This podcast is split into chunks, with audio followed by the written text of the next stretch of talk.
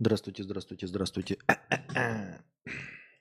Здравствуйте, дорогие слушатели, дорогие зрители. С вами вновь ежедневный подкаст Константина К. И я его ведущий Константин К. Так.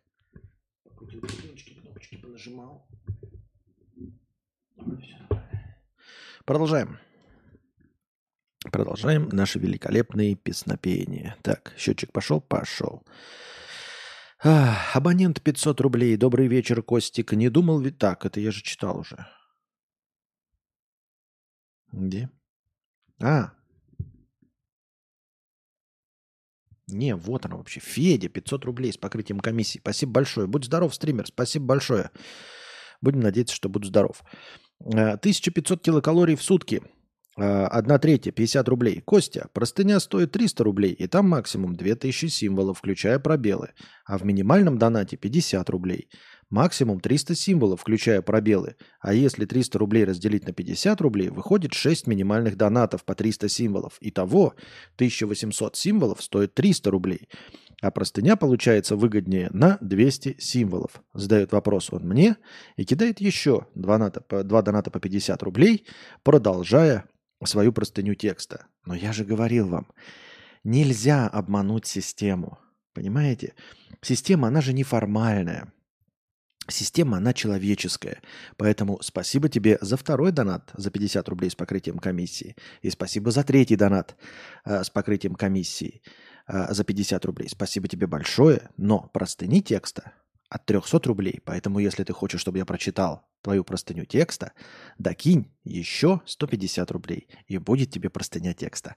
А так, спасибо тебе за первый донат, и второй, и третий. Спасибо тебе большое. Абонент 500 рублей с покрытием комиссии. Помню, ты как-то говорил про клипы с моментами из эфиров. Нашел случайно нейронку Wizard, которая сама выбирает интересные клипы, закинул один из твоих стримов и вот нарезала. Оставляю ссылку на Телеграф с ссылками на клипы и ссылкой на саму ИИ. Это, конечно, все хорошо, абонент, не абонент. А ты давай скорми второй стрим. Вот. И потом из этих выбери еще нормальные. Не просто нарезку, а нормальную, чтобы там было что-то осмысленное. Тогда мы будем говорить. Я же говорил, что я этим пользовался всем этим. Но больше одного стрима ты туда не всунешь. Все остальное нужно платить бешеные, фантастические бабки. Поэтому я не знаю, для чего ты мне кидаешь вот эту ссылку, на что? На визор вот этот, да, э, на, на нейронку. И что будет? А дальше-то кто будет платить за нее? Там ты, ну, кинешь а, одну какую-то, одно видео, и он одно его нарежет. А надо-то регулярно и разные, и чтобы они были не бездумные, понимаешь? Поэтому это все бессмысленно. Я ж такое делал, да, я закинул туда целый стрим, то только там э, нужно заплатить 10 долларов за 100 минут, вот. 100 минут это час 40. Сейчас у нас, конечно, стримы короткие, но по большей части, если мы вернемся на, э, как это, на обычные рельсы, то 100 минут это будет один стрим. Из одного стрима там как-то с горем пополам калечно вырежутся моменты. Вот нарезчики, которые делают, они вырезают бекани, мэкани. Они умудряются вставить в минуту больше текста, чем э, любой минутный кусок. То есть они из разных моментов берут. А нейросетка этого не делает. Она просто вырезает какой-то рандомный момент из 50 секунд. И если бы это еще стоило там 5 долларов за бесконечное количество видосов, я бы, конечно, заплатил за это.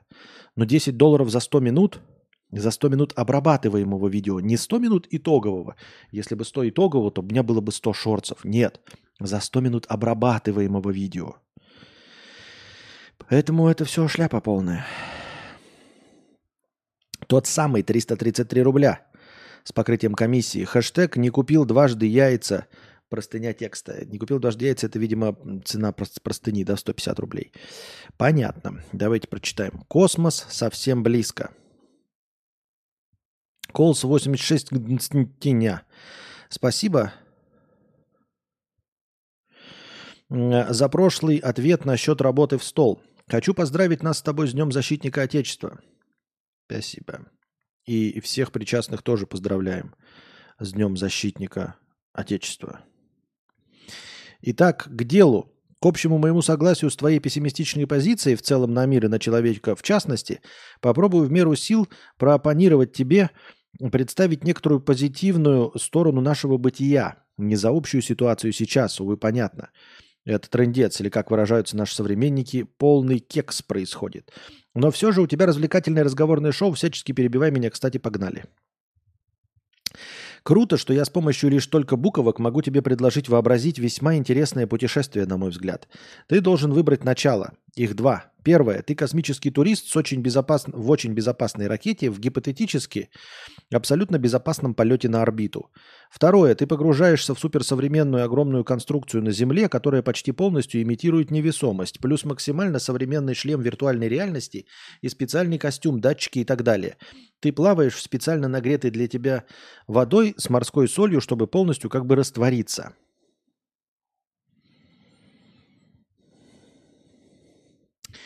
Ну и как ты понимаешь, ты бы хоть расчесался, Кость, а я что, не расчесан? О, а я не знаю, почему так происходит. Я не знаю, что они торчат, эти патлы вонючие. Я старый скуф, они что-то тор... Я не знаю, почему они торчат. Почему торчат? Ты так. Ну и как ты понимаешь, в целом не важно, не важно, что ты выберешь. Можно вполне себе четко представить, как ты или я окажемся в космосе в современной ракете – а значит и понять. Опять же, чисто гипотетически, но можем. Так вот, как мне кажется, если есть... Так вот, как мне кажется, очень важный нюанс, истина в ощущениях, именно на чувственном уровне, когда ты в костюме выходишь в открытый космос. Понимаешь? Открытый космос, и ты, я, в костюме, закрываешь глаза. Нет, открываешь, и космос тут, весь, полный космос. Сон или явь? В чем разница? Где ты, где я? И об этом можно писать, Костя. Круто, спасибо.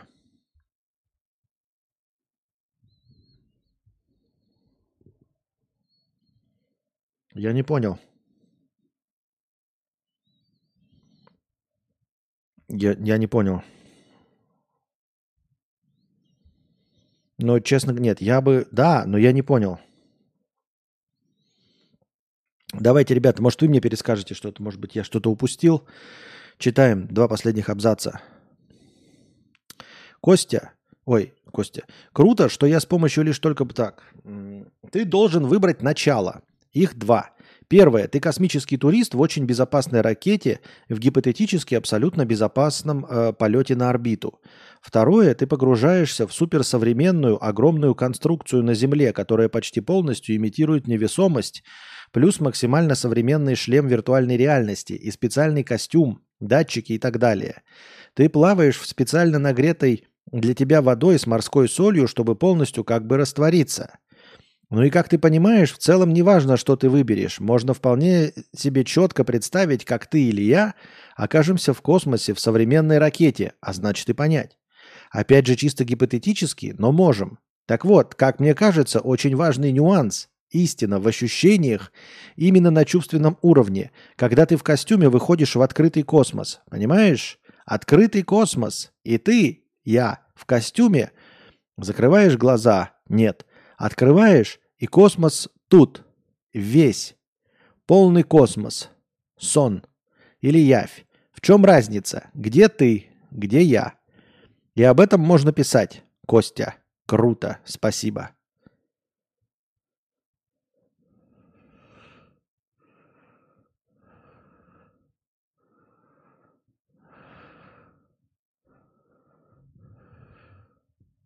Мы не знаем, что это такое. Если бы мы знали, что это такое, мы не знаем, что это такое. Ну, честно, я не понял. Либо мне то, что, ну, как бы то, что, ну, что-либо, допустим... Вначале ну, я должен был то, выбрать. Что мы определенно как бы сняли. Вначале я должен был выбрать. Космический турист в безопасной ракете или в суперсовременной конструкции на Земле, которая полностью имитирует невесомость. А дальше начинается что-то странное. Я не, может быть, я, я не знаю, может быть, ну, ребята. Ну и как ты понимаешь, в целом не важно, не важно, что ты выберешь. Можно вполне себе четко представить, как ты или я окажемся в космосе в современной ракете, а значит и понять. Опять же, чисто гипотетически, но можем. Так вот, как мне кажется, очень важный нюанс, истина, в ощущениях, именно на чувственном уровне, когда ты в костюме выходишь в открытый космос, понимаешь? Открытый космос. И ты, я, в костюме. Закрываешь глаза? Нет. Открываешь, и космос тут. Весь.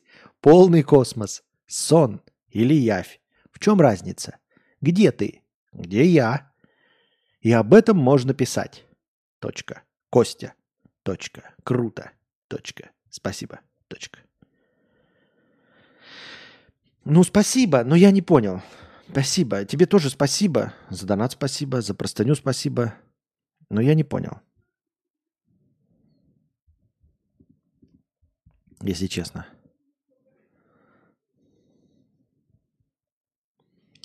Футбол ТикТок. КК. А ты тусил с Хованом и э, иностранным агентом Моргенштерном на днях в Сербии? Или ты позже к ним подлетишь из-за стри- стримов? Когда вы уже познакомитесь? Никогда. Во-первых, я не тусил с Хованом и Моргенштерном на днях, э, иностранным агентом э, на днях в Сербии. Они, вы же видели, видосы выкладывали вчера. Там вчера был какой-то... Вчера, да, был? Вчера какой-то был Сабантуй. Вот, выступал Моргенштерн, и у него в гостях был Юра.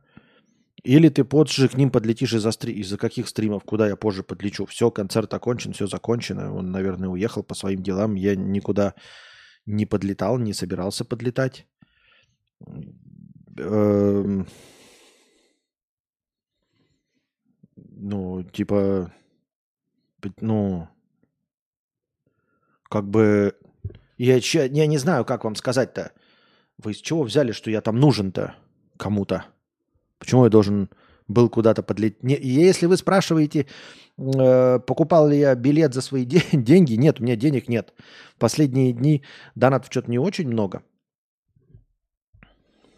Сука, ну почему одни нищие сидят? Где нормальные мужики с баблом? Ну хули тут одни нищеброды, блядь? Ну хули все нищие такие? Ну хули вы нищие, блядь, такие уёбки? Поэтому нет. Я, ну, за свои билеты, за свои деньги билеты не покупал, на концерт не ходил. Поэтому не видел ни происходящего, ничего не знаю. Не понимаю, о чем речь идет. Нет, в смысле, понимаю, о чем речь. Я не очень понимаю вопрос. Вы так спрашиваете, ну, например, еще в Сербию приезжал там Антон Долин, иностранный агент. А также, э, э, как его зовут, я забыл, Дмитрий Парфенов. Как Парфенова зовут? Ну, иностранный агент Парфенов тоже приезжал и приезжает э, в Сербию и устраивает э, там лекции и все остальное. Я не был, ну, у меня нет денег, я, может быть, и... Ну, а тем более музыкальные концерты мне не очень интересны. Как-то и, и, и даже если бы я пошел, купив билет, то это, наверное, бы не называлось «я тусил там с ними». Правильно? Поэтому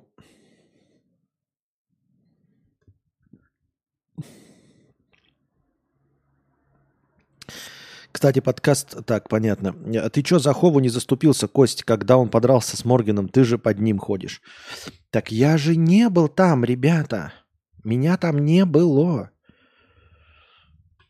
А если бы я там даже был, я бы тоже сделать ничего не мог. Я был бы в зрителях, я бы мог максимум на телефон снимать. What you talking about? А, вон пульсянин пишет, но ты же в Сербии, в одной стране, как же так? Да, мы же в Сербии, мы же в одной стране, поэтому, конечно, я там должен был быть. Но это как, знаете, там э, это, все друг друга знаем, если встречаешь эм, армянина, то ты такой, а, я знаю там одного из Армении, ты вот его знаешь, все же армяне должны друг друга знать, также здесь, если мы в Сербии, то, естественно, мы все друг с другом должны быть знакомы, да? И, и ручкаться за, за руку со всеми блогерами. Безусловно, всех. Э, со всеми встречаюсь. Вот. Только совместки не снимаю.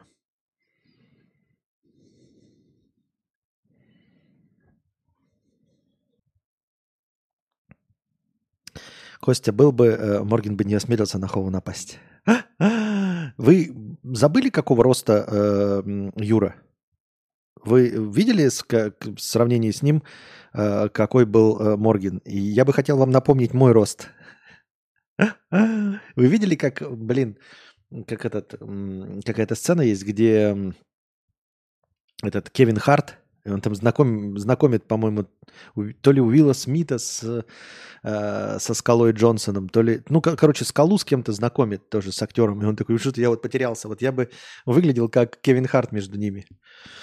Просто бы исчез и все. Не, ну я, конечно, упитанный колобок 100 кило, но я бы, может быть, ну, я мог бы в широту, конечно. Э, как, как э, приветствует всех Стаса и как просто 101 я бы выглядел так вот. Иностранный агент, я и террорист. Извините, плохая шутка.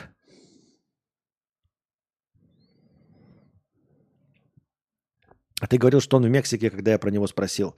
Ребята, это вы мне все рассказываете, что он в Мексике. Я от вас это узнал. Но он вернулся из Мексики. Если он был в Мексике, по вашим рассказам.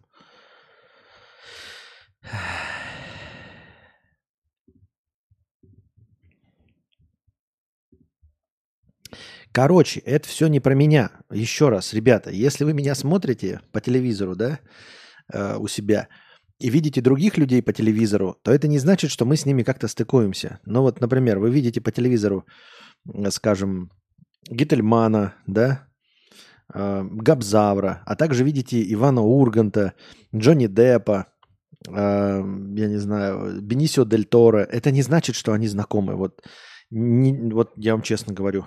Нет, не мог же Гительман встретиться с Бенисио Дель Торо или с Иваном Ургантом. Вот так быть не может. И точности также э, от того факта, что вы меня видите в том же самом Ютубе, что и вот этих безвестных молодых людей, что мы с ними как-то можем встретиться. Даже если мы находимся в одной стране. Он бороду пересадил в Турции. Я это видел, ага.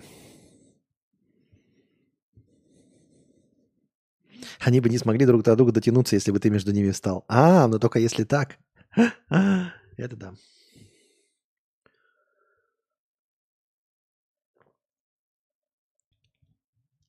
Это безусловно. Задавайте вопросы в бесплатном чате, кстати, также.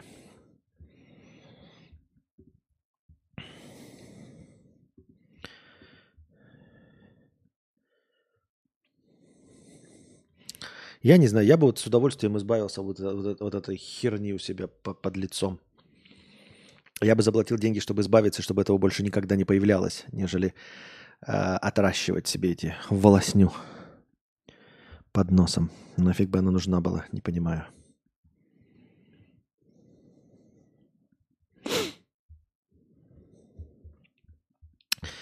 Итак, дорогие друзья, Сегодня суббота, вечер, кстати. Можно какие-нибудь там развлекательные мероприятия устраивать,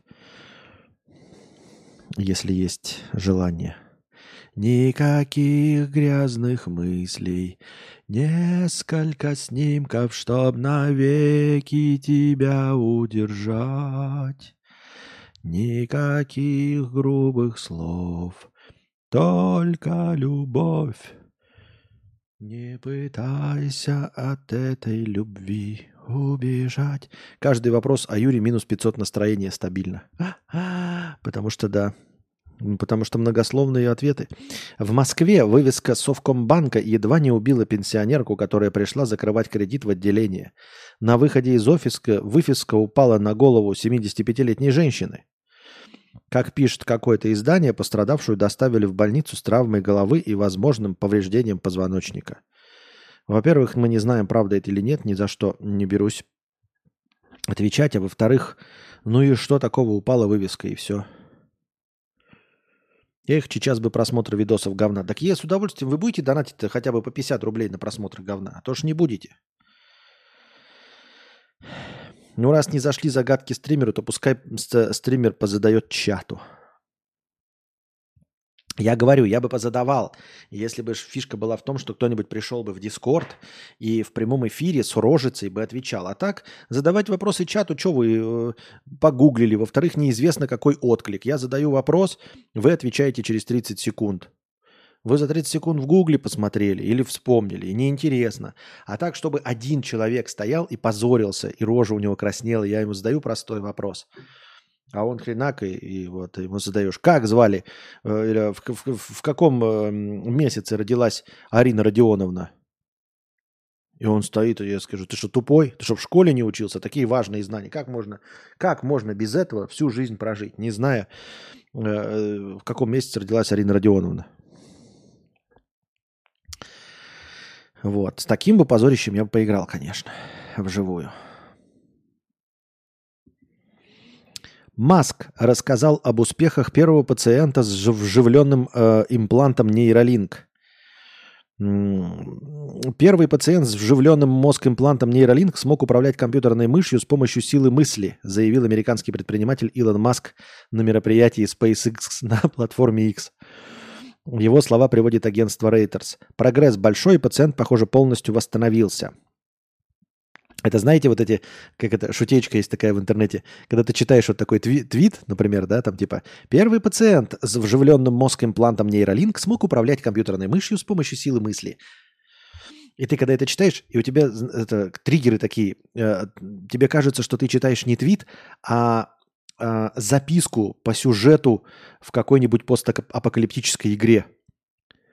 Согласитесь, похоже, да? Вот представьте себе, вы находитесь, вот вас выбрасывает где-то, вы по коридорам, по которым э, мутанты какие-то на вас охотятся, все человечество вымерло, у вас последняя пушка, вы в крови, значит, кислородные баллоны кончаются, вы не понимаете, где вы находитесь, и вам сюжет рассказывается по запискам. И первая записка, которую вы находите, и вы читаете.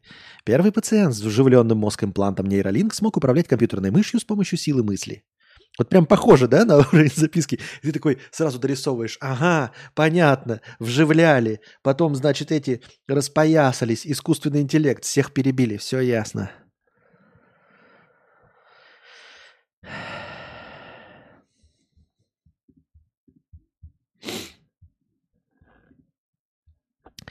Никаких грязных мыслей.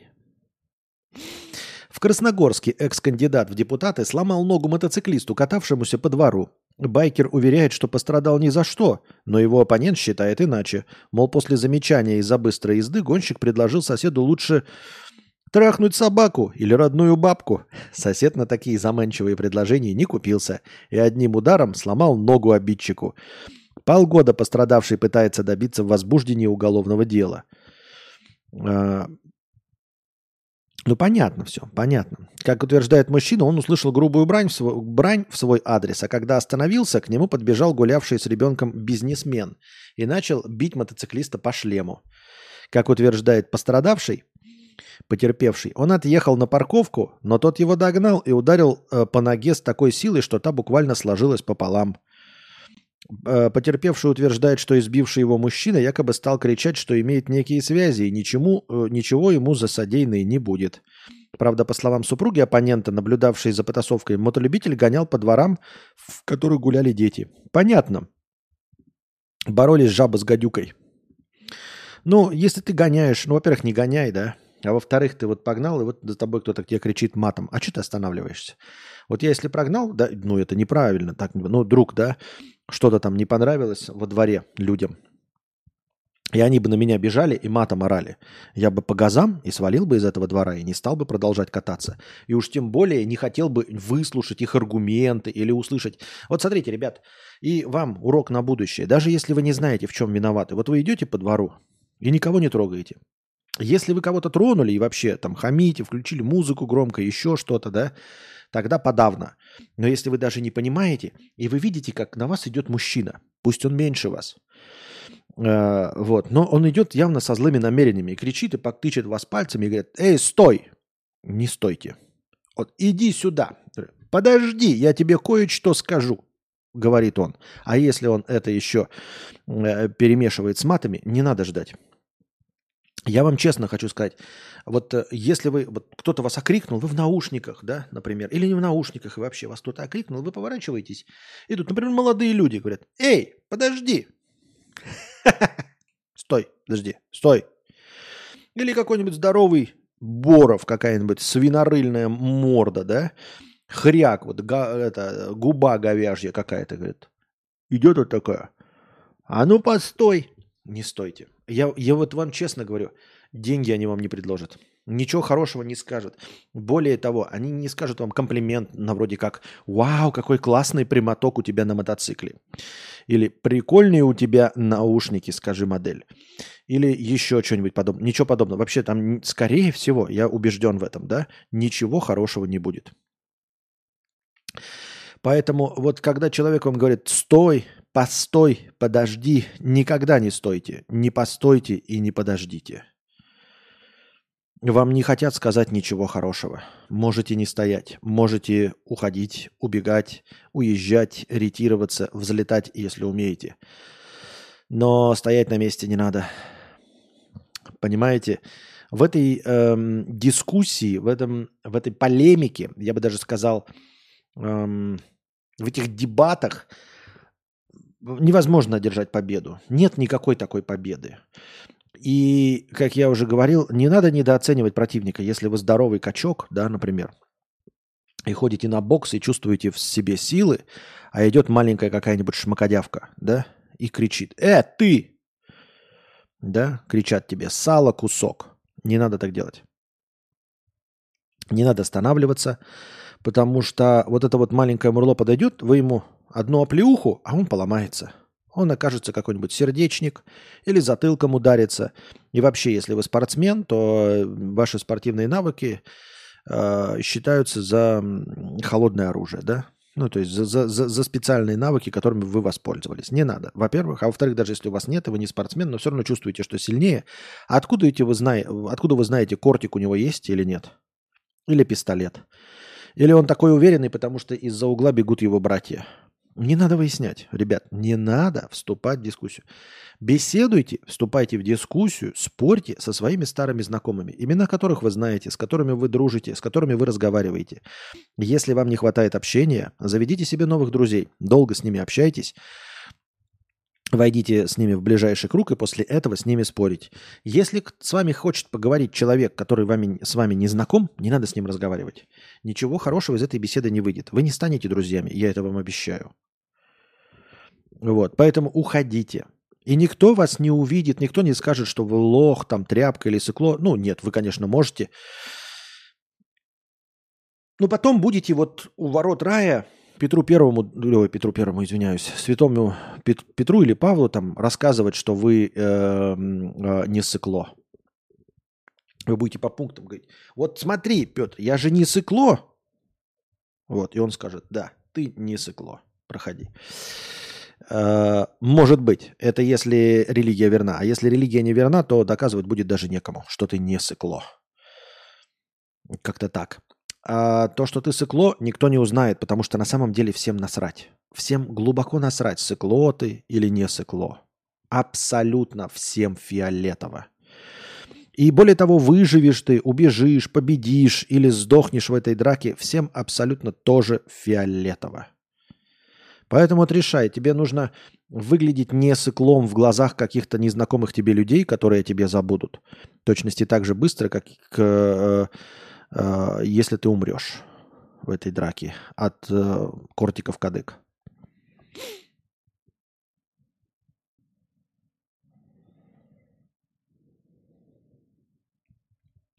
Я по такой же логике никогда не подхожу к двери, когда звонят, а у соседей ворвались в квартиру цыгане и внюхали хлам на 3К зелени. Втюхали, видимо, да?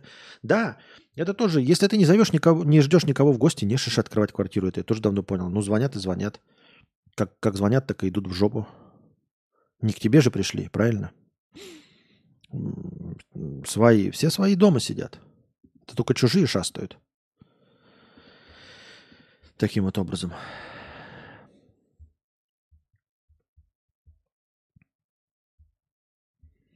Турецкий актер Бурак Азчевит разочаровал российских поклонниц – которые отдали последние 50 тысяч рублей за фан-встречу с ним. 50 тысяч рублей за фан-встречу. Подождите.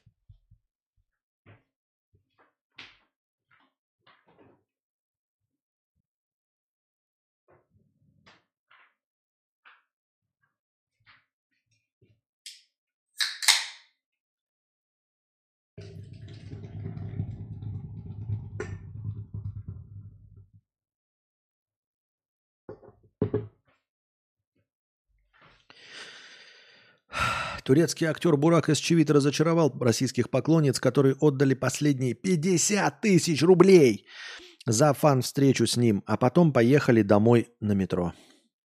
Краш фанаток сериала «Великолепный век» и «Черная любовь» неохотно провел с ними около получаса и вместо этого поехал вкушать шашлыки и люля-кебабы в турецкий ресторан. Вчера звезда турецких сериалов давал в Москве концерт, на котором спел «Калинку», примерил ушанку и получил в подарок матрешку. Сразу после этого Бурак отправился на суперзакрытую фан-встречу. Суперзакрытая. Билеты на нее стоили по 50 тысяч рублей. Участников пускали только по паспортам и никакой прессы. В стоимость тикета входила встреча со звездой, шампанское, пирожные и фотографии от профессионального фотографа. Как рассказали участницы эксклюзивного ивента, пообщаться со Счевитом особо не получилось. После двух с половиной часового концерта актер очень устал. Не особо хотел давать автографы и спустя полчаса завершил общение. В итоге после встречи многие пошли в сторону метро, а могли бы уехать на такси, но все ушло на билеты. В расстроенных чувствах. Оттуда Бурак поехал в турецкий ресторан «Левантин» в центре Москвы. В заведении он был в компании своих друзей, турецких журналистов и своего продюсера. Позднее за стол сел и владелец ресторана. После сытных московских шашлыков, люля-кебабов и других восточных блюд Асчевид в районе двух часов ночи вернулся в свой отель, где его опять ждали фанаты. От общения звезда великолепного века отказался, лишь сделав пару фотографий. Ну, наверное, наверное. Наверное. Наверное, нужно читать, что входит в эту... э, э, что должно было входить в эту фан-встречу и какой длительности. Потому что, ну, а как? Там пирожные дали? Дали. Шампанское есть? Есть. С вами эксклюзивно время провел? Провел. Но всего д- 30 минут. Но эксклюзивно? Эксклюзивно. Ну, как бы формально ничего не нарушено, но получилась шляпа. Э, Другой вопрос. А на что рассчитывали? Вы вообще читали, что такое вот эксклюзивные фан-встречи что там такое происходит? На, ш- ну, что вы ожидали там увидеть? Как он будет там голым тазом танцевать, там, я не знаю, на брудершафт с вами пить? Вы думали, что 50 тысяч рублей это много, чтобы со звездой турецких сериалов на брудершафт пить? Нет, это немного. Я думаю, таких вас желающих было дофигище. С каждой на брудершафт не попьешь. Не тот ценник. Вот если было 50 тысяч долларов, то может быть еще. И то только одна, кто выиграет эту в лотерею. Ну, стал смену отпахал. Вот и я не знаю, поэтому... Ну, ок, а что ожидалось? Вот вы, вы слышали когда-нибудь, читали о таких фан-встречах? Там бывает что-то получше вообще где-то, когда-то было получше? Есть какие-то прецеденты, когда было клево?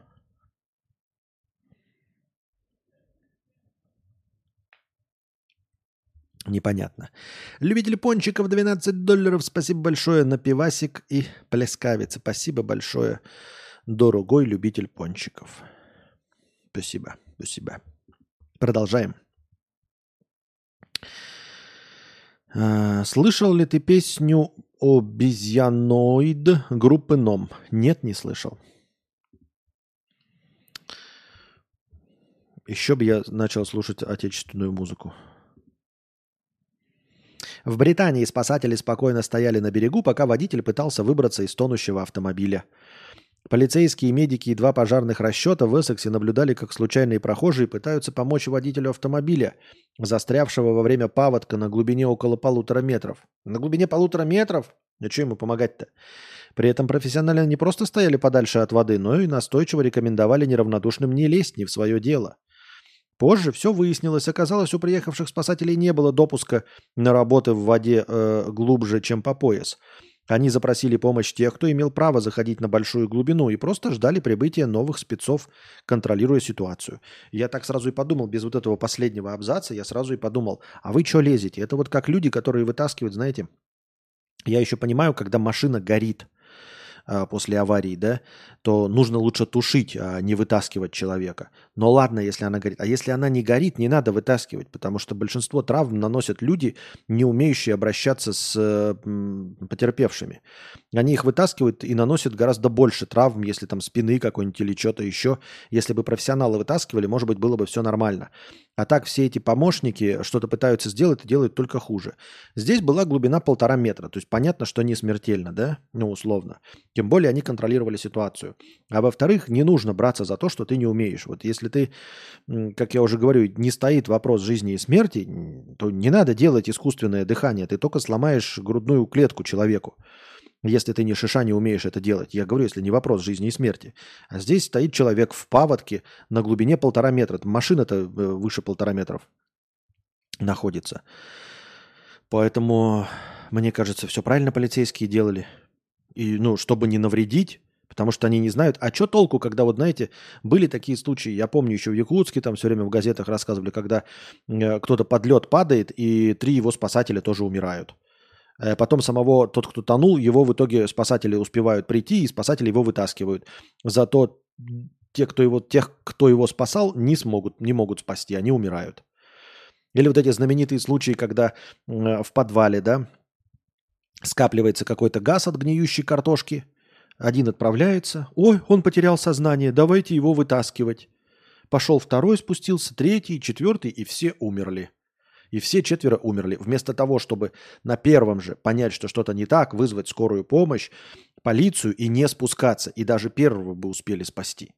Вместо этого глубокий профессионал, ну и также еще э, в канализацию лезут. В канализации тоже вот эти э, газы от наших испражнений, они тоже убивают, э, и тоже тяжелее воздуха, и тоже э, при них люди теряют сознание. Так что не лезьте в эти всякие коллекторы и прочее, если не знаете, что там может быть. И уж тем более не лезьте туда спасать. Это только так кажется, он потерял сознание, сейчас я за ним, и за ним тоже туда же едишу. И все сдохнете, потому что нужно вызывать профессионалов. И также, э, если там представляет какую-то опасность, то нужно же понимать, вы туда залезете, и что будет? А, если он не может выбраться, допустим, и тонет, с чего вы взяли, что вы не утонете? Вы что, умеете спасать людей? Вы знаете, как вытаскивать? Вы профессиональный пловец? Или что? Почему вы там не потонете вместе с ними? Если девушка молодая и красотка, она и не платя в гримерку пройдет после концерта на, так сказать, фан-встречу. Не всегда, Саймон, не всегда. Например, к Рике Мартину не зайдет. Ха! Киркорову не зайдет, к Лазареву не зайдет, к Сухорукову не зайдет. Суперсус, э, по ходу сверхчеловек, если он еще не... Нет, он просто знает, куда лезет. Он знает, куда лезет. Это же там не такие, не, вот условно, э, нужно в запертое, спертое помещение, когда ты вот открывают это люк, который никуда не ведет. Если ты опускаешься э, туда, где черепашки ниндзя, там будет просто вонять, там будет крысы и вонять говной. Ну и типа мусором и всем остальным. Ты там не сдохнешь, потому что там открытые пространства. И там постоянно ходит воздух. Говорится о наших, вот когда вот дыру открыли, туда вот он полез там в говно и умер. Но это тоже не всегда же бывает.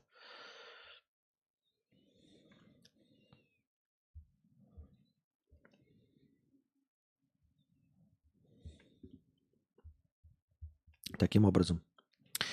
Россия попала в список стран, где успешно борются с вирусными гепатитами.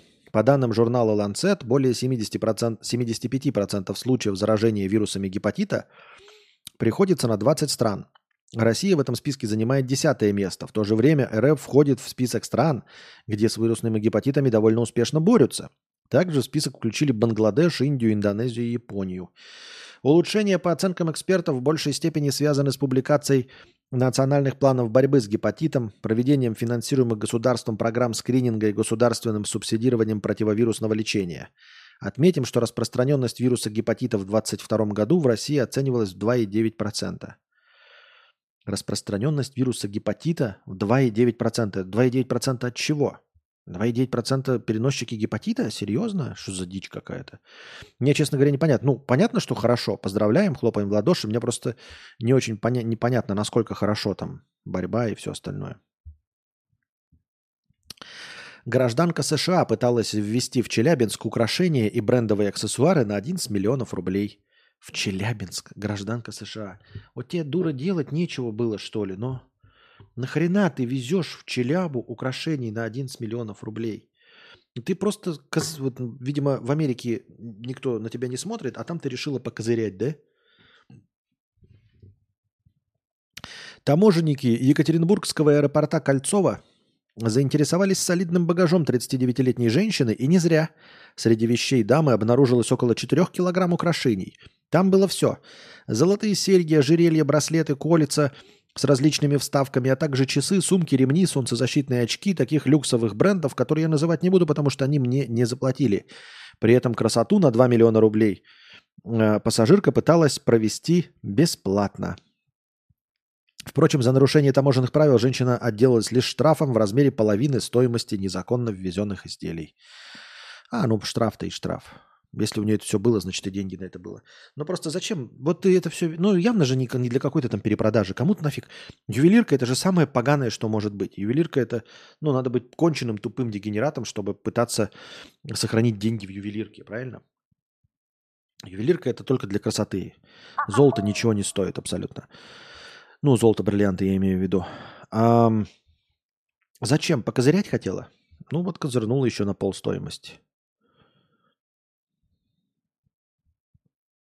Аноним 50 рублей. Константин, привет. Устал за эти два года откладывать все на потом и купил машину за 4 миллиона, что вышло 80% подушки на релокацию на всякий. Появился легкий тремор за такой дорогой аппарат и в целом. Как бы ты с этим боролся? Э, не очень понял. Ты не релацировался и купил машину? За 80% от плана на релокацию? Или ты релацировался и у тебя была подушка безопасности, и эту ты подушку безопасности на 80% потратил. Э, слушай, если ты на 80% потратил, и 4 миллиона это у тебя 80%, то всего у тебя было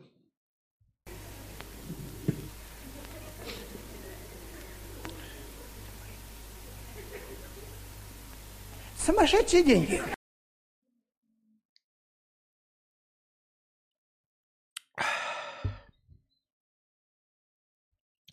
То всего у тебя было 5 миллионов, правильно? То есть у тебя еще миллион остался.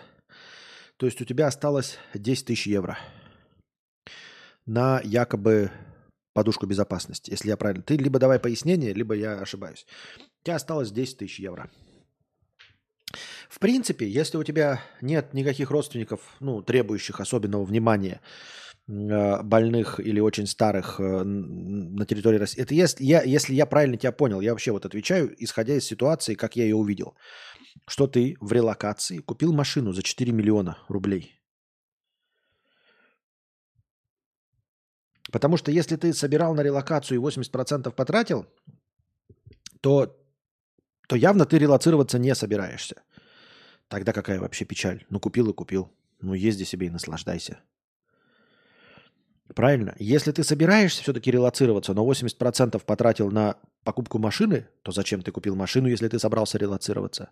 Поэтому я исхожу из того, что ты релацировался, и у тебя была подушка безопасности в 5 миллионов рублей. Из них 4 миллиона рублей ты потратил на автомобиль. У тебя осталось 10 тысяч евро. Если у тебя нет никого, э, кто может каким-то образом, кому может быть сильно понадобиться деньги в России, то вообще никакой проблемы в принципе нет. Если есть такие – то продолжай копить деньги просто. Как ты накопил э, 5 мультов, у тебя сейчас остался миллион, усиленно теперь копи. Езди, наслаждайся машиной и побольше откладывай. Вместо того, чтобы там, я не знаю, ходить по ресторанам, покупать себе новые айфоны, покупать себе PlayStation Slim взамен старого, пока э, ближайшее время, может быть, ближайший годик, сосредоточься именно на накоплениях. То есть ну, просто вкусно кушай, но и не ходи каждый там день в кабак, например, да. Э, не покупай новые телевизоры, все просто побольше откладывай, чем раньше. Если ты раньше там откладывал 20%, то сейчас откладывай 50-60%, чтобы как можно быстрее э, восстановить чтобы как можно быстрее восстановить э, свою подушку безопасности. И все. Ты спрашиваешь, как боролся? Ты борешься с легким тремором за такой дорогой аппарат и в целом. Ну, во-первых, за дорогой аппарат э, тремором не надо. Ну, есть, э, понимаешь, у, у, у всех покупок есть э, стоимость какая-то. Например, ты мог купить дом гораздо дороже, да, чем за 4 миллиона рублей. Ты бы купил дом за 20 миллионов. Разве бы ты треморился или чего-то нет? Потому что это нормальная цена за дом, правильно?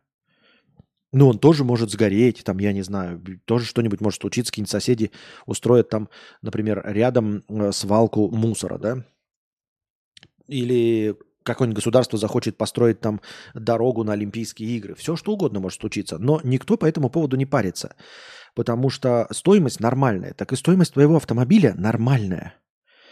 Просто перестань в себе чувствовать вот эту какую-то нищету. 4 миллиона рублей – это 40 тысяч долларов. Правильно я понимаю? 40 тысяч евро. Это хорошая цена на хороший автомобиль. У тебя просто хороший автомобиль, который стоит своих денег. Париться по этому поводу не надо. Имеется в виду тремор за того, что ты купил какой-то дорогой аппарат. А, я не обесцениваю твой аппарат. Я просто, чтобы ты понимал, что это машина, она и должна стоить дорого. Понимаешь? И квартира, и дом должны стоить дорого. И машина должна стоить дорого.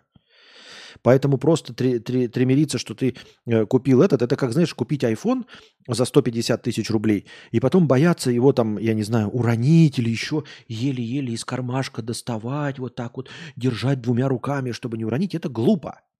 Да, это дорогой аппарат, но он столько и должен стоить. И он такой, вот столько стоит, он может разбиться, будет грустно, будет печально, будет обидно, но он столько и, ну, и стоит своих денег.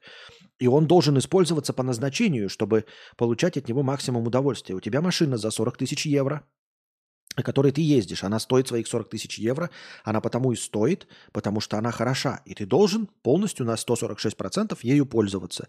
Ездить как можно чаще, получать удовольствие там, от кондеев, от подогрева жопы, от э, АБС-системы, там, от еще всякой вот этой шляпы, потому что ты за это заплатил. А, Париться по поводу стоимости нельзя. Ну вот, как, знаешь, легкий тремор не должен появляться из-за дороговизны покупки. Вот что я хочу. То есть э, это не значит, что ты там должен сам ее царапать, эту машину, да? Но никто из нас э, не застрахован от того, чтобы попасть в аварию. В «Жигулях» ты мог «Жигули» купить, «Жигули» за 100 тысяч рублей, и в ближайшем повороте э, ну, в тебя кто-нибудь врезался бы, да? И не дай бог, но тебе там ампутировали ноги, например. А машина была 100 тысяч. Тебе что, не жалко было бы, да? Что ли? Ну, зато всего машину за 100 тысяч купил, не жалко. Понимаешь, все что угодно может случиться. А, у тебя не добавляется никакой опасности за то, что твоя машина стоит 4 миллиона. Понимаешь, о чем я? То есть, вот, например, э, ты можешь, например, тремолиться, если ты надел какое-нибудь дорогое украшение. То есть, вот ты ходишь Э, в какой-то опасный район, где цыгане, и купил себе брошку за миллион рублей. По этому поводу ты можешь э, париться и получать стресс, потому что ты в опасном районе, и вот эта дорогая брошка, она привлекает тебе внимание, и она повышает твою опасность, опасность э, твоей жизни именно за счет того, сколько она стоит. Э, твой автомобиль не повышает никакую опасность за то, сколько он стоит. Понимаешь? Ты не купил гоночный спорткар или еще что-то такое. Это 40 тысяч евро. Ты просто купил качественный автомобиль. И все. И если бы ты купил э, за 100 тысяч рублей э, «Жигуль», то ты бы не был в большей безопасности. И за миллион ты бы не был в большей безопасности. Не исключено, что за 40 тысяч евро ты сейчас в гораздо большей безопасности, потому что там подушки безопасности, еще что-то такое, да, ну, если мы говорим про аварии. Но в целом э, не повышается э, уровень твоей э, официальной тревожности. Ни по какой причине. Понимаешь? Как я уже говорил, с дорогим, с дорогими часами в опасном районе, чем дороже часы, тем больше ты должен париться по этому поводу. Автомобиль, э, он сам по себе столько стоит. Чтобы париться по поводу автомобиля, нужно говорить о том, что ты на таком на, на автомобиле за 40 миллионов ездишь по какой-нибудь безумной Москве или по какому-нибудь безумному аулу, где все на шахах гоняют, там э, не, не соблюдают правила. И ты бы сказал, вот я купил Lamborghini Aventador за 40 миллионов. Я бы тебе сказал, да, действительно, скоростная машина. И чем больше миллионов ты заплатил, тем больше э, ты рискуешь с большей скоростью ехать и попасть в аварию в ауле, где никто не соблюдает правила дорожного движения. То есть, чтобы машина, э, чтобы стоимость машины вызывала у тебя стресс – нужно говорить о стоимости машины больше 15 миллионов рублей. Вот о чем я говорю. э, когда ты покупаешь какой-то Porsche, когда тебе будет жалко, понимаешь, э. Тебе и так сейчас будет жалко, я еще раз не недооцениваю. Я просто тебе говорю, что это нормальная цена за машину. Ты не должен по этому поводу париться. И как я уже сказал, если ты паришься в целом, что ты 80% своей финансовой подушки безопасности потратил, то тогда просто сосредоточься на накоплении обратно на восполнении своей финансовой подушки безопасности. Ты сделал большую покупку, нужно повременить с остальными покупками. То есть, если раньше ты вот откладывал, как я уже говорил, но покупал себе новые телефоны, какие-то новые гаджеты, там, мультиварки, то из-за того, что ты сделал большую покупку, все, Поэтому сейчас э, сосредоточься на накоплении.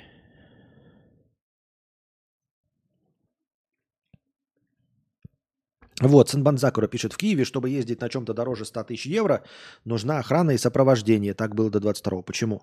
Ну вот видишь, речь идет о 100 тысяч евро, а у тебя за 40 тысяч евро. Санбанзакура, 997 рублей, внеочередной донат. Расскажи немного про фотоаппараты, пожалуйста. Проведи ликбез по возможности. Имеет вообще смысл покупать не полнокадровый фотик, если есть iPhone Pro Max? И на что вообще смотреть при покупке? Я вообще отказывал, отказался от мысли о покупке фотика за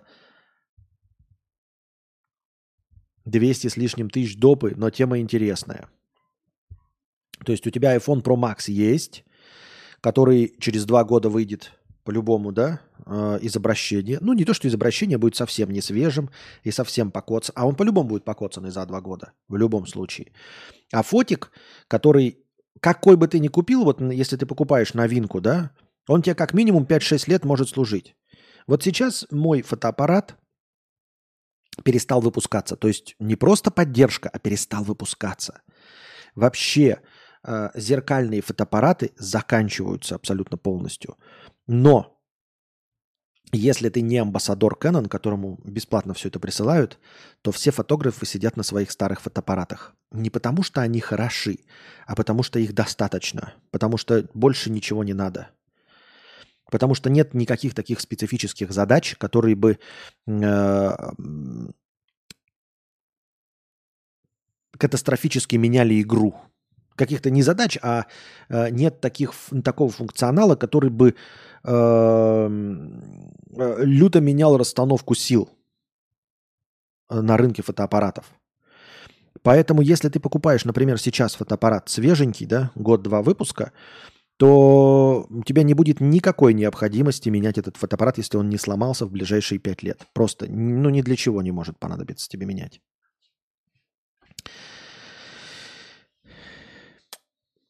Все, закончился. Ну и вот. Ну, давайте я попытаюсь. Вот Сенбанзакура, я думаю, что решил затроллировать публику, да, но тем не менее, я расскажу популярно. Популярно, э, чтобы я постараюсь всем было интересно. Я понимаю, что мне эта тема интересна, мне все интересно, поэтому будем говорить так. На самом деле, э, в 80% случаев, если вы не решили именовать себя фотографом, вот прям не, не решили именовать себя фотографом, даже не задумывайтесь, ребята, о покупке фотоаппарата. Просто не задумывайтесь. Фотоаппарат можно купить, если вы прямо хотите вот везде себе в статусах, я не знаю, в запрещенной грамме, в социальных сетях писать, что вы фотограф, хотите фотографировать, хотите, чтобы родственники звали вас на какие-то сабантуи для того, чтобы вы фотографировали. Это я говорю не зарабатывая, да, то есть про заработок мы вообще не говорим, это вообще невозможно заработать, если вы не какой-то мега-талант. Но это точности так же, как и в блогинге, да, или в, в, э, в актерском мастерстве или еще что-то. Так вот, если вы прям вот не горите этим, а просто хотите делать классные, клевые фотки, офигительные, в любом э, случае, э, в любом путешествии сфотографировать или снять видео, задумывайтесь только о последней модели смартфона. То есть, ну, в будущем, когда вы будете менять свой смартфон, задумайтесь о том, чтобы купить как можно свежее флагман. Причем флагман любой. А, флагман iPhone, флагман э, Samsung, флагман Xiaomi, флагман Huawei, главное флагман. Вот. Я с iPhone хожу SE второго поколения, мне хватает. Мы не про телефон, мы говорим про фотокачество.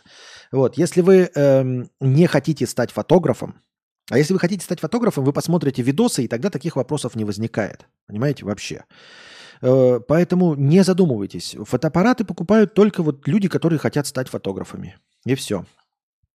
Дальше первый шаг идет у вас, конечно, э, ну, теперь уже без зеркалка, зеркалки теперь уже отошли, без зеркалка, ну, то есть это отдельный фотоаппарат со сменными линзами. Что он дает в сравнении с э, телефоном? Теле, у телефонов сейчас э, все эти улучшатели работают идеально, цвета, все хорошо передаются. Как я уже говорил, если вы поставите еще свет, или если будете э, фотографировать на солнце, на улице, Ваши фотографии будут получаться отлично всегда по цвету, по цветопередаче.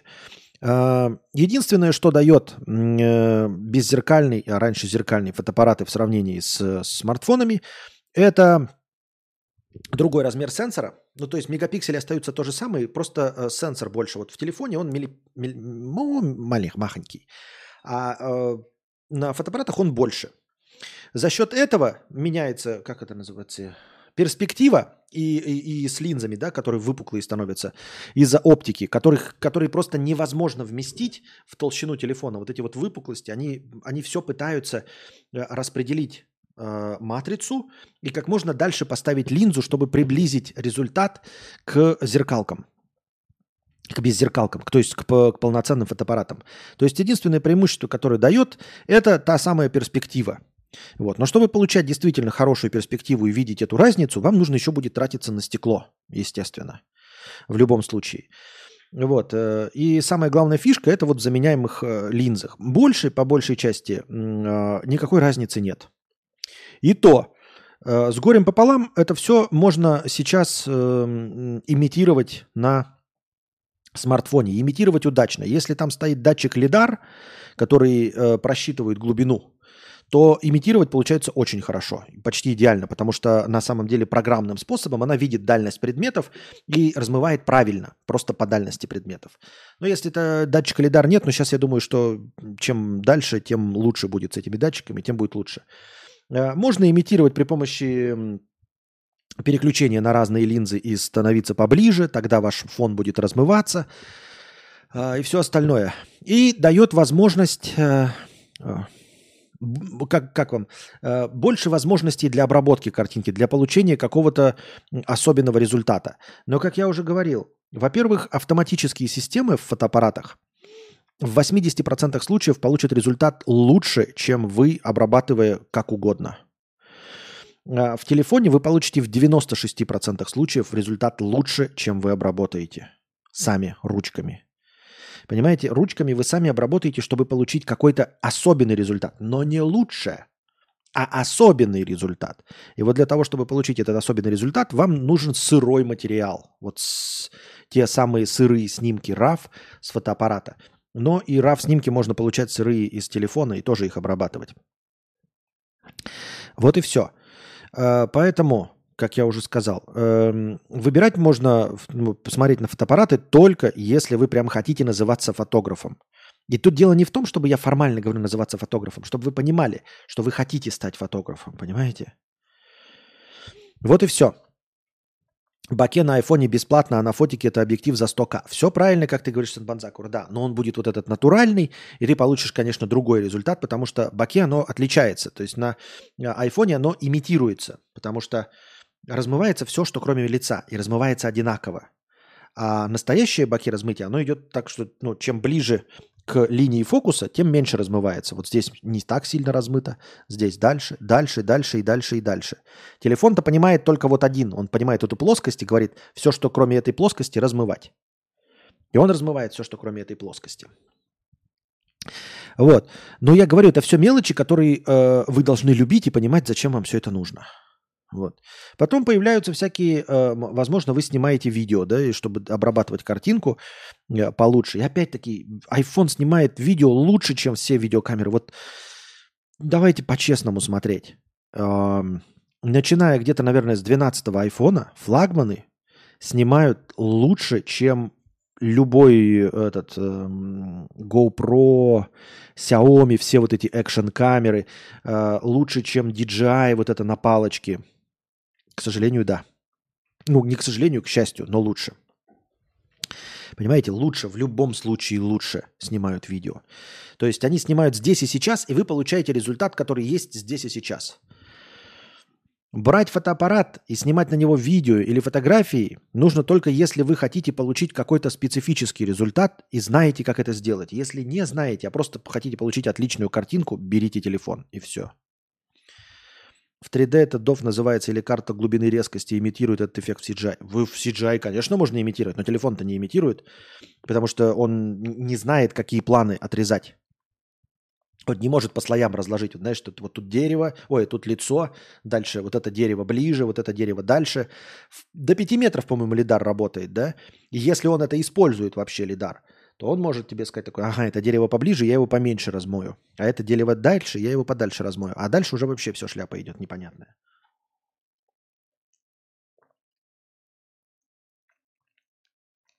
Короче, если хочется ночные снимки делать, придется фотик брать, видимо. И тут ты не прав абсолютно, Санбанзакура. Нет. И телефон твой прекрасно справится с ночными снимками. Мой Samsung прекрасно справлялся с ночными снимками. И iPhone, естественно, так мой Samsung тот 10 SE прекрасно справлялся с ночными снимками. Уже тогда были все эти системы стабилизации. А уж если ты возьмешь себе вонючий э, штатив, а дело в том, что тебе штатив все равно нужен будет, потому что те, никакой фотоаппарат без штатива ночью ничего снимать не будет. Это будет то же самое размазанное говно. Но дело в том, что со штативом и телефон прекрасно снимет. Лучше, если вы хотите в этом разобраться, э, читайте и устанавливайте себе программы, которые дают доступ к фотоаппарату и к мануальным настройкам, к ручным настройкам, чтобы они на автомате. Они есть и во встроенных фотоаппаратах, да, но не такие гибкие, но тем не менее есть. Там все можно вручную настроить. Стоит только поставить на штатив, и ваш телефон сделает все то же самое, что и этот. Нет, ночные снимки – это не выбор фотографа. Не для ночных снимков выбирается фотоаппарат. Ни в коем случае. Ночные снимки, сним... вот даже по умолчанию, если без штатива, то любой телефон справится лучше. Любой телефон, если без штатива, реально любой справиться. Нет, я не знаю, может быть, сейчас там без зеркалки, вот Canon R1, да, там сейчас выйдет, я шиш его знает, сколько он там стоит. Может, он получше справится, да.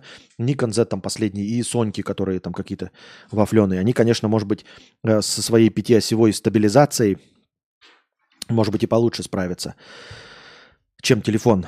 Но это будет типа получше. Это не будет в 5, в 2 раза лучше. И уж тем более не говорит о какой-то невозможности сделать этого на телефон. Нет. И все. В чем разница полного и неполного кадра? Э, в перспективе. В перспективе, получаемый с одного и того же типа линз. То есть, чем больше кадр, тем больше ты, тем, ну, тем фотографичнее ты получишь изображение. И ты понимаешь, это такое. На самом деле имитировать все, что, все, что угодно можно – ну, то есть, грубо говоря, они же там все пишут эти фокусные расстояния все равно в одном и том же эквиваленте к полному кадру. Как я уже говорил, вот у меня есть, э, например, микро 4 третьих. Это даже не полный кадр, это не, не, не, не, не ну, это кроп. 4 третьих это ровно в два раза меньше, чем полный кадр. И при этом линза 42,5 миллиметра. То есть линза 42,5 миллиметра на, пол, на Э, микро 4 третьих дает эффект 85 миллиметровый на полном кадре. То есть это будет фактически э, портретник. То есть ты имитируешь при помощи, вот либо берешь на полном кадре линзу 85 миллиметров, либо на микро 4 третьих берешь 42,5 в два раза ровно. Но суть в том, что эти линзы будут стоить одинаково. Они будут стоить одинаково.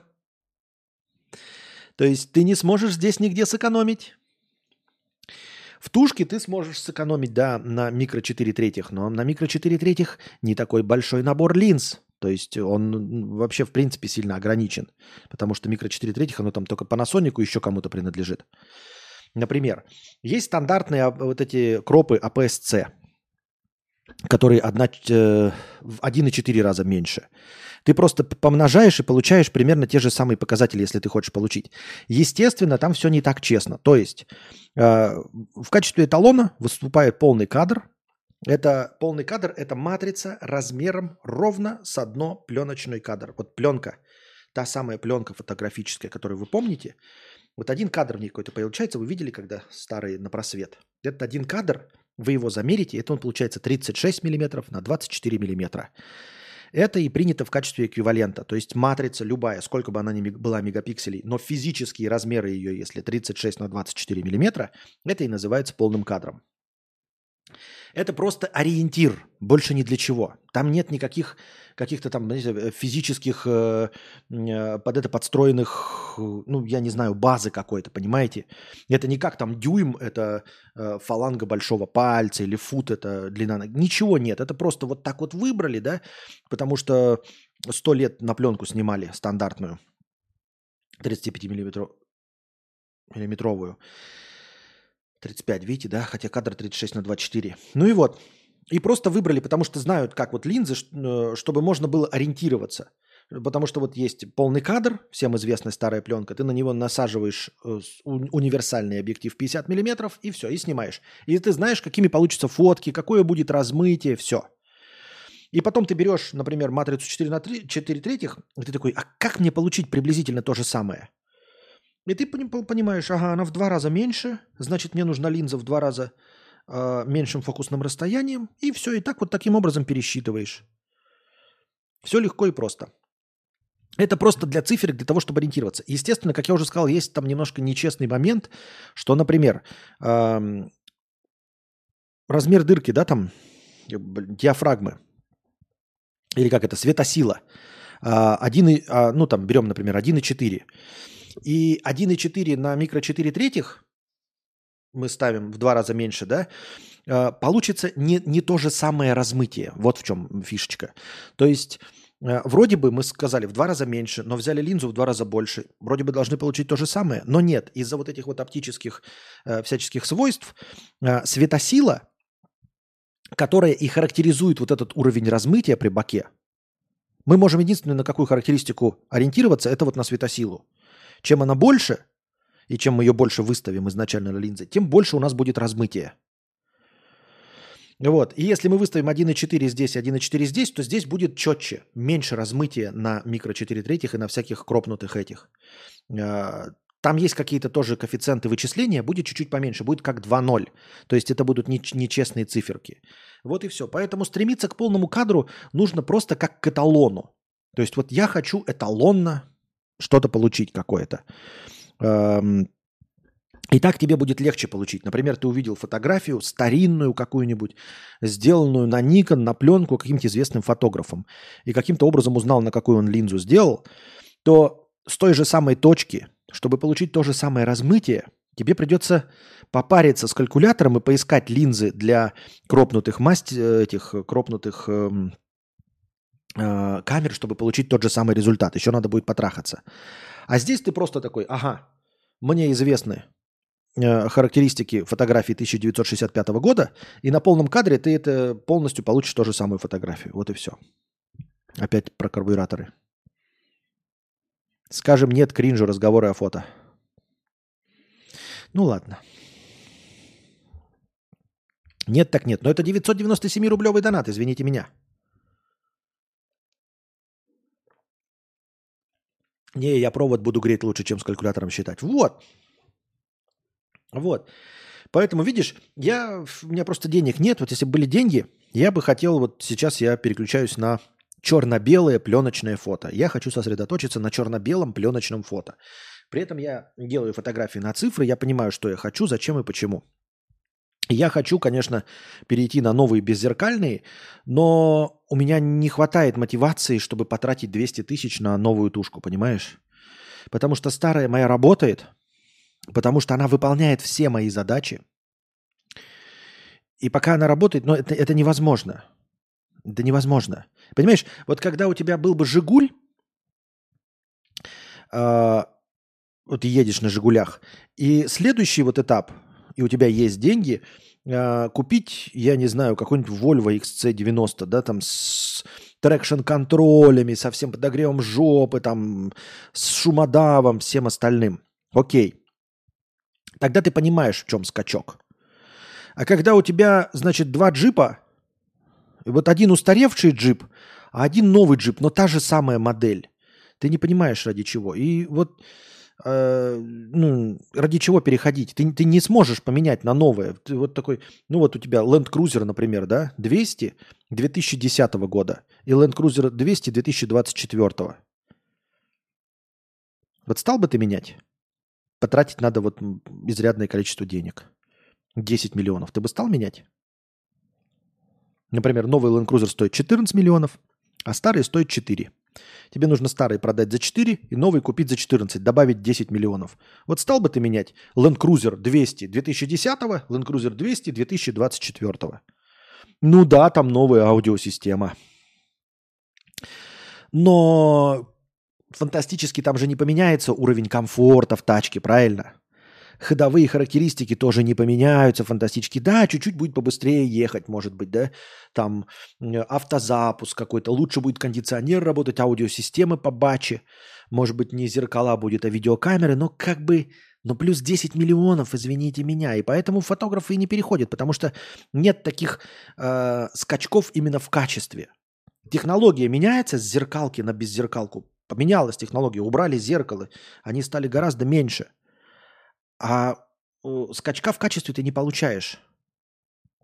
Ты получаешь какие-то дополнительные функции, например, там ультрабыстрая фокусировка. Да, я буду фокусироваться долго, я буду гораздо больше мазать, чем современный фотограф. Но я все равно буду делать фотографии. Они все равно будут получаться. Если получилось мне в фокус попасть, то оно все равно получится. Понимаете? Или мы оба фотографируем, значит, какое-нибудь спортивное состязание. Ты делаешь 50 снимков в секунду, а я делаю 7 снимков в секунду. 7 снимков в секунду это все равно дофига. Ты либо умеешь снимать спортивные состязания и выберешь из этих 7 снимков, либо если ты рукожоп, то ты из 50 будет нечего выбрать секунду, понимаешь? И опять-таки, может быть, 50 снимков в секунду имеет смысл, если ты спортивный фотограф, зарабатываешь на этом и фотографируешь матчи NBA. И там ты можешь на одном снимке там тысячи долларов заработать. Тогда да, тогда у тебя вопросов нет, ты просто вбахиваешь все деньги в оборудование, которое приносит тебе деньги. А когда мы говорим о любительстве, да, и мы оба стоим и снимаем э, как э, в местечковых соревнованиях просто для того, чтобы выложить в свой бложек в местечковых соревнованиях, как э, Жигули имитируют этот дрифт, то зачем нам это?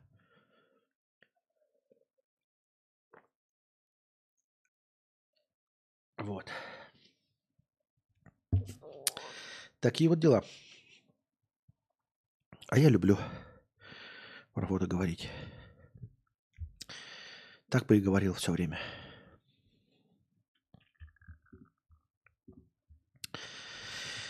Так.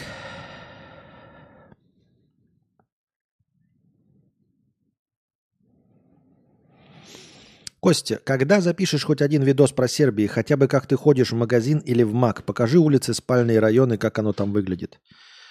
Ну, как будет большое настроение, так сделаю это. Как будет большое настроение, так сделаю. Константин заказал Анастасии на 28 число человек Земли. Вот тот вариант бессмертия. Рабочая вещь? Что значит рабочая вещь? Э, Я вот этой концепцией пользуюсь э, для объяснения того, что если бы действительно был э, живой человек, мне понравилась там концептуальность, концепция памяти. Концептуальная концепция. Ну, нормально. Концепция памяти мне понравилась. Что он на самом деле далеко отстоящее от себя событие не помнит, как и обычная история. Э, История тем точнее, чем она ближе к нам. То есть мы помним, что было вчера, хуже, что 10 дней назад, еще хуже, что год назад, совсем почти не помним, что 10 лет назад, и туман войны 20 лет назад. И история также, да, чем ближе к нам, тем больше документов, тем больше свидетельств, тем она точнее. А чем дальше, тем вот. И человеческая память также устроена, и там вот этом человеке Земли, э, это еще раз, если вы не, не знаете, фильм о том, как человек говорит, что он вечно живет. Он собирает своих друзей и рассказывает им, что он вечно живет. Они ему задают вопросы, он им отвечает. И он на вопросы про древности, типа, помнишь ли ты, он говорит, они все смазаны, как вот у вас про детство. Ну, много ли вы про детство помните? Вы такие помните? Ну, у себя в три года там какой-то эпизод. Яркий эпизод, да, помню. И то, что для вас является воспоминанием за год, вы такие, вот я год что-то ходил там в детский сад, то поскольку моя жизнь длиннее, для меня это столетие, если не тысячелетие. То есть первые тысячелетия я помню, как вы помните свой промежуток между двумя и тремя годами. Ну, в теории вы помните, вроде мама жопку вытирала. А вот он помнит так первые тысячу лет, которые были 30 тысяч лет назад. Понимаете? И мне кажется, что вот если бы человек действительно с Земли был какой-то вечно живущий, то он, наверное, так бы и помнил. То я думаю, что ему бессмысленно было бы задавать вопросы в силу того, что человеческая память, она же не как э, как компьютер, да? Ты ну, указываешь, что запоминать, а что не запоминать. Она же сама выборочная. То, к чему не возвращаешься, то и забывается. Я думаю, что вечно живущему человеку было бы даже бессмысленно задавать вопросы о каких-то исторических событиях 70-летней давности. То есть вот если бы человек жил, не был бы он старым, а как мы с вами, да, то есть мы бы не, а мы можем э, и обратиться к э, долгожителям, но у них память плохая в силу возраста, да, вот он как мы с вами. И положим, он бы жил, да, какой-нибудь вампир э, во времена революции 1917 -го. Я думаю, что он бы нам не мог рассказать ничего из того, что мы не можем прочитать. Вот абсолютно ничего. То есть у него в памяти не осталось бы никакого знания, никакого элемента той исторической эпохи, чего бы мы не могли прочитать в книгах. То есть, по сути, он бы даже не смог доказать, что он в 1917 году жил. Но только если он на фотографии где-то попал. И то фотошоп. Понимаете, о чем я? Потому что его память более чем столетней давности, но она просто по человеческим принципам, она ну, просто забывается. Именно поэтому мы столько живем, вот наша память, она рассчитана на нашу жизнь, чтобы мы забывали все. Чтобы мы жили счастливо, чтобы мы не жили в постоянном стрессе, помня э, о людях, которых мы потеряли, э, которые умерли в силу возраста. Поэтому мы к 80 годам теряем всю память, потому что если бы мы обо всех, кого потеряли, кто умер в течение нашей жизни, переживали и помнили бы это все как вчерашний день, мы бы, наверное, с ума сходили в силу своей эмпатии. Поэтому память наша выстроена так, чтобы мы этого всего не помнили. И все. Поэтому, и вот там это объясняется, и мне кажется, это здраво, да. Поэтому вот он рассказывает, я живу вечно, но все равно остается такой легкий душок того, что, ну, в принципе, он там-то правда, да, это, э, ой, я не знаю, наспорил, нет, но в целом, что он мог бы и наврать, если бы был хорошим оратором, и это объяснить, и это бы звучало действительно здраво. Я не помню, что было в 1543 году. Ну вот вообще не помню. Ну просто, ну где ты был? Где? В Персии, наверное. А может в Китае? Я не знаю. В поддержку вопроса о бессмертии последние стримы задавались где-то вопросы о суперспособностях. Вспомни фильм с Кейджем «Пророк». У него способность видеть свое будущее на несколько минут. Ну и чё? Вопрос-то какой? Ну, я помню, да, его способность видеть на несколько минут вперед. Ну, забавный фильм, мне в свое время понравился. Я его пересматривал недавно, по-моему, даже на стриме года 2-3 назад. Там жесткие провалы в сюжете. Жесткие. Ну, то есть они там прям смысловые, прям такие тяжелые провалы в сюжете. Он все равно хорошо смотрится. Э, неплохой фильм можно посмотреть, но там прям э, в, мотивационной части, как, знаете, говорят, у вас в вашей курсовой мотивационной части большие проблемы. И там большие проблемы в мотивационной части. Не думал стримы с улицы, как гуляешь. Видел такие стримы у людей с разных стран. Я тоже видел. У иностранного агента э, Моргенштерна. Так ему сколько донатит? Я не понимаю, вот ради чего я должен Сен-Банзакура обдристаться, э, пойти, значит, вот эти Powerbank купить, таскаться всем этим, снимать. Для чего? Если мне задонатят 50 рублей, объясни мне, для какой цели в моей жизни мне понадобилось? Ну, по пути наименьшего сопротивления. Это как, знаешь, э, Сен Банзакура. Я видел у людей там, на рабочем месте где-нибудь там в их цеху идеальная чистота. Можно уронить колбаску, поднять и кушать. Почему у тебя на рабочем месте не так? Вот давай, Сен Банзакура, ты где бы ты ни работал, в цеху, там на работе где-нибудь, ты вымоешь весь пол, чтобы у тебя было так же, как э, э в лаборатории Google. Какой вопрос ты задашь? А ты скажешь, а кто мне за это доплатит? Ну, у меня есть зарплата, с 9 до 6 работаю.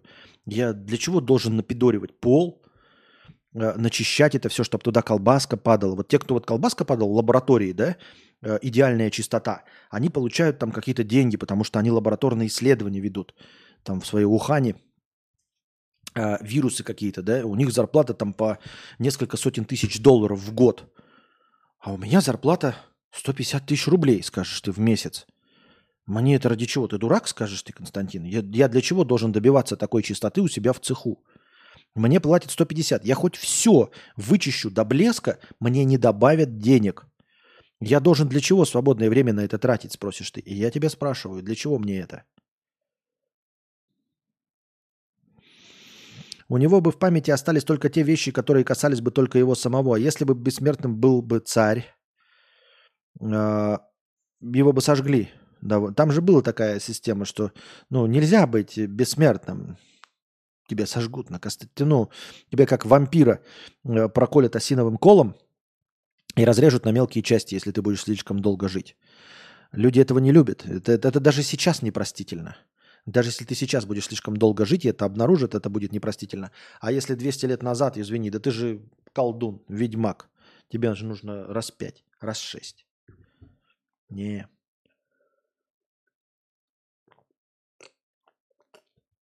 Поэтому, если бы ты был царь, тебе нужно было в какой-то момент все-таки отказаться от престола, поменять внешность и уехать в другую страну в любом случае.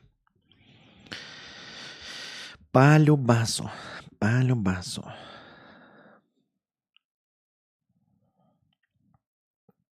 А сколько стоит 5 минут обсуждения на какую-то тему? 500 рублей? А, нет, я не знаю, какая тема. Ну, тут нет таких э, счетчиков, никто не понимает. Ты можешь задать вопрос, в котором я ничего не понимаю, ничего не могу сказать. И хоть 100 тысяч задонать мне нечего. Не, ну 100 тысяч, конечно, я повытягиваю из себя водички на 5 минут. Но нет такого 5, 500 рублей 5 минут.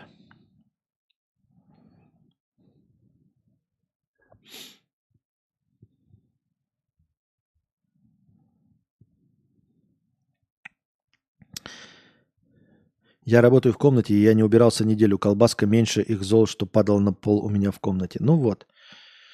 Мы запоминаем эмоциями, положительными и негативными. Главное, что новыми. Если ты 10 лет сидишь, чилишь, то не запомнишь ни дня. Да дело в том, что даже если сильные эмоции, мне кажется, через 70 лет они сотрутся.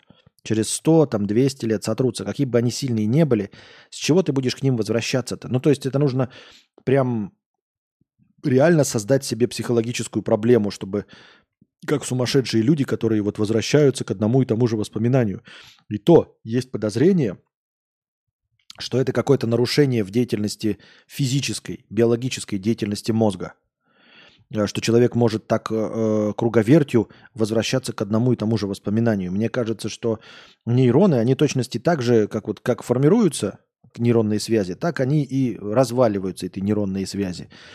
И поскольку у нас заживают большинство ран, так и э, разорванные нейронные связи, они точности так же легко и просто заживают. То есть забывание – это биологическое свойство мозга. Поэтому нужно при, прикладывать огромные усилия, если твой мозг работает нормально, если регенерация твоего организма работает нормально, то нужно прикладывать огромные усилия – чтобы что-то запоминать изо дня в день. Одно и то же событие, возвращаться к нему, чтобы оно было тебе интересно. Я думаю, что так нет. Принял, спасибо. В начале марта задоначу с ЗПшки. Смотрю тебя с давних пор, но ни разу еще не донатил. Хорошо, спасибо, будем ждать. Я смо- смотрел Фарго последний сезон, там тоже такой персонаж есть. Вечно живущий. Фарго же не фантастика вроде.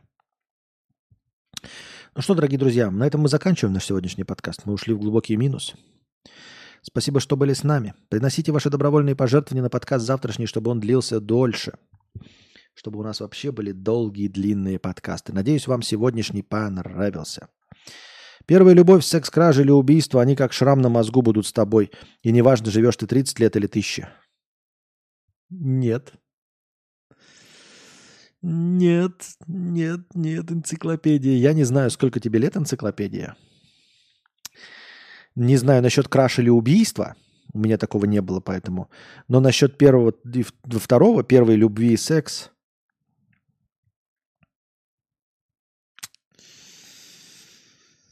Ну, скажем так, я больше помню свой первый по, по, первую поездку на велосипеде. Больше помню, чем первый секс. Более того, я даже какие-то другие сексы, может быть, помню больше, чем первый. Такой себе. И первую любовь, не, не, не, не, не. М-м.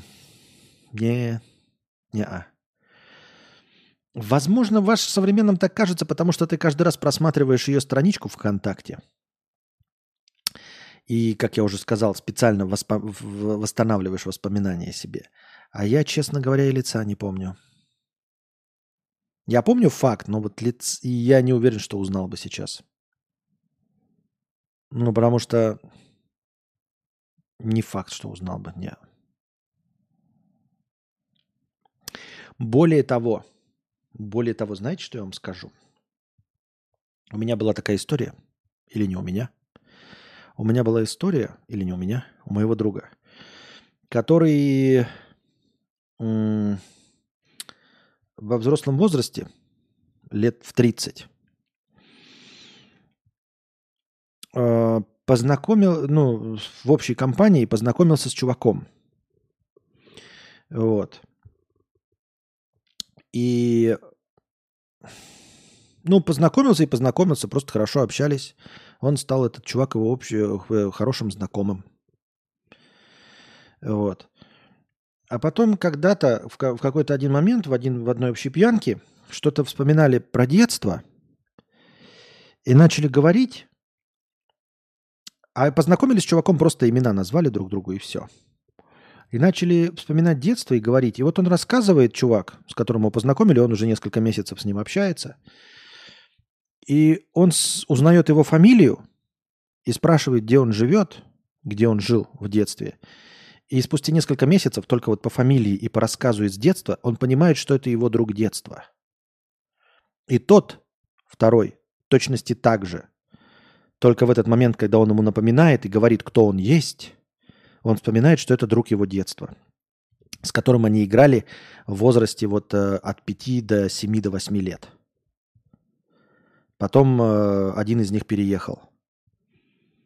То есть это был друг детства. То есть когда он потом позвонил маме, мой друг, и сказал, что я встретил вот этого чувака, мама сразу вспомнила, так это же твой друг детства.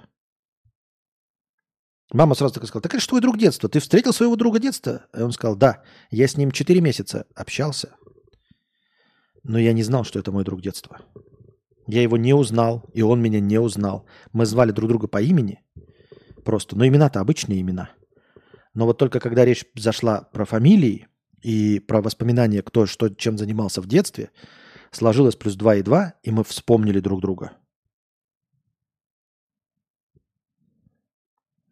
Так что нет, ребята, даже вот ты видел лицо, э, лучший друг, ну, лучший твой друг в возрасте с 5 до 8, и ты с ним заново знакомишься спустя несколько десятков лет. Заново знакомишься. На этой ноте, дорогие друзья, мы с вами заканчиваем подкаст. А пока держитесь там, несите добровольные пожертвования. Вот. Счастье всем даром. И чтобы никто не ушел обиженный.